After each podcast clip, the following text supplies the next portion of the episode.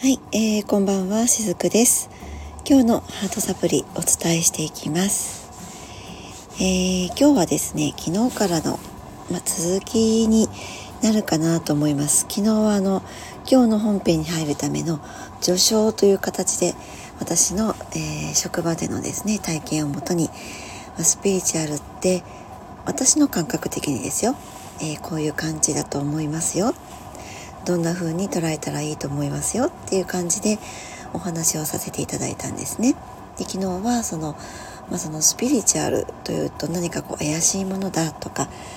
何かごく一部の人のためのものだとかですね特別なものだっていう風に、えー、捉えられることも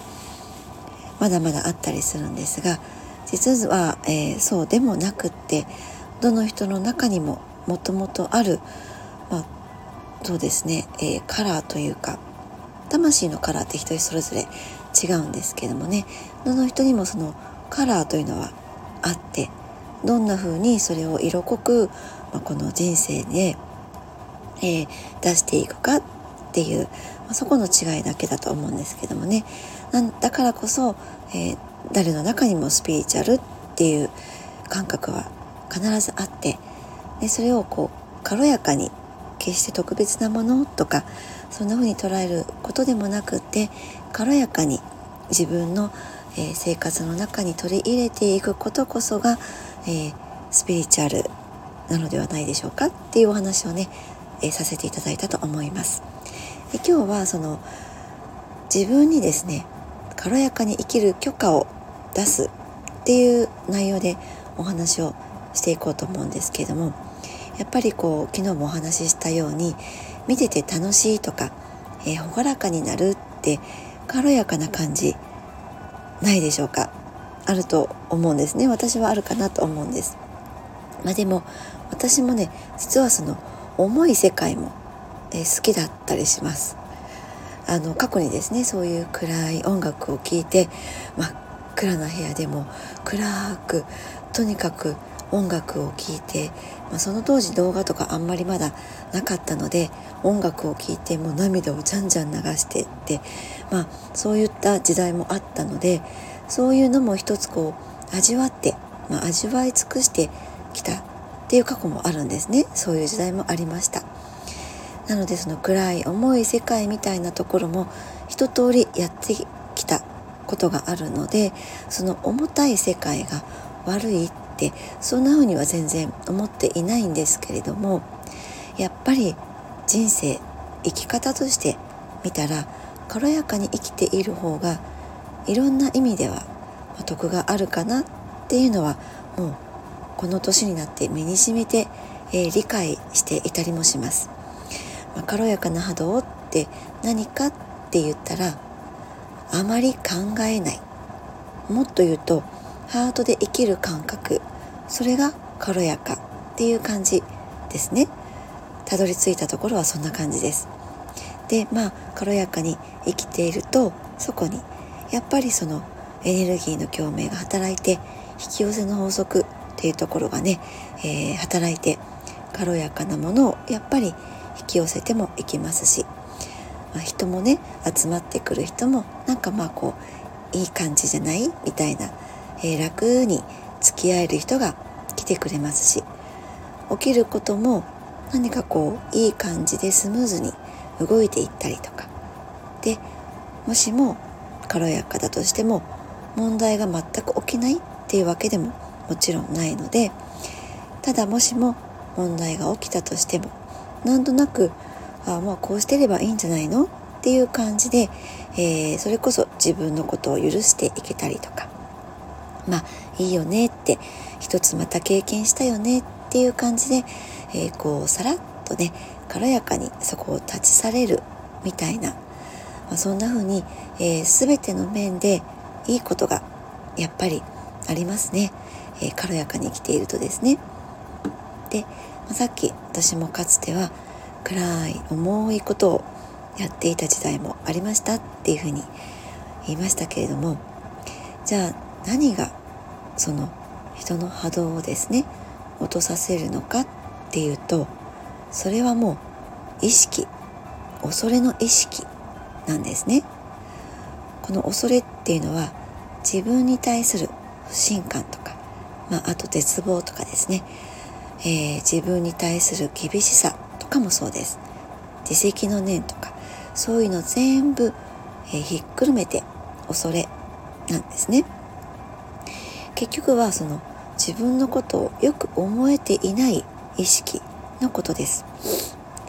で、まあ、そんな自分のことをよく思えない意識から結局、まあ、人間ってですねこうここまでやんないとダメな人間って思われるからもっと頑張らなきゃとかここまでみんなやってるんだから自分もできないと恥ずかしいでしょとかやっぱり世の中ちゃんとしていないと認められないからねとか愛されないからねって、まあ、そんな感じで思っちゃうことあると思うんですね。でもそんな風に考えて、えー、行動することがみんな当たり前だっていう風に思っているかもしれないんですがこれこそが重さというものを自分の中で自分自身に作っていってしまうんですね。えー、責任感みたいなものもそうですね。私がちゃんとしなきゃいけない、まあ、これはもう私がすることだからみたいなですね。でもこういった重さの感覚の中に入ってしまうと結局はもう物事がですね停滞してしまったりとかうまくいかなかったりあと、えー、トラブルがね結構多くなったりもします、えー、そしてなんでこんなことが起こるんだ？ないけどそういうことが起こりがちになってしまうんですねで私もかつて、まあ、そういった経験したことがあるのでわかるんですけれども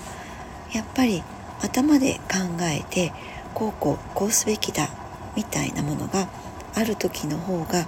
思いがけないなんか大変なトラブルが起きるなっていうか、えー、そんな感じです。で今度逆にその軽やかに生きる道だと。責任っていうのは結局その軽やかだから責任がないっていうことではなくって軽やかに生きている方がむしろ責任っていうところでも楽しくこなせるようになったりするんですね。重く物事を捉えてしまってこれ私がこなさないと私はバカと思われちゃうとか認めてもらえないとかそういうふうに捉えるよりもどうせやるんだったら自分にとっていい感じで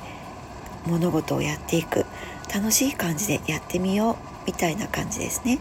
本当にその責任も軽やかにこなせる感じです。そうすると楽しくやっている割には結果うまくなっていくっていうかそして楽しくやっている割には、まあ、人からもなんとなく褒められたりとか評価をされたりとかなんかこうそういったものもついてくるんですよね。そういう人からの OK みたいなものもついてきます。で、えー、先ほどお話しした恐れの意識っていうのはもうその人からの周りからの認識とか OK されることっていうことが、えー、目的みたいになってしまう時だったりもするんですね。だからそうするともう自分の人生全部そこにかけてしまってこれができないやつはバカだ私はバカだみたいな感じでやってしまうとそれこそその波動がどんどん重くなっていくわけなんです。でも軽やかな路線で生きているとなんかよくわからないけどうまくいく。っていうこともどんどん起こってくるんですね。出会う人もなんだかこう軽やかになって起きる物事も軽やかになって。ただそれだけでなんかあれ？こんなに楽でいいの？みたいな感じになっていったりもします、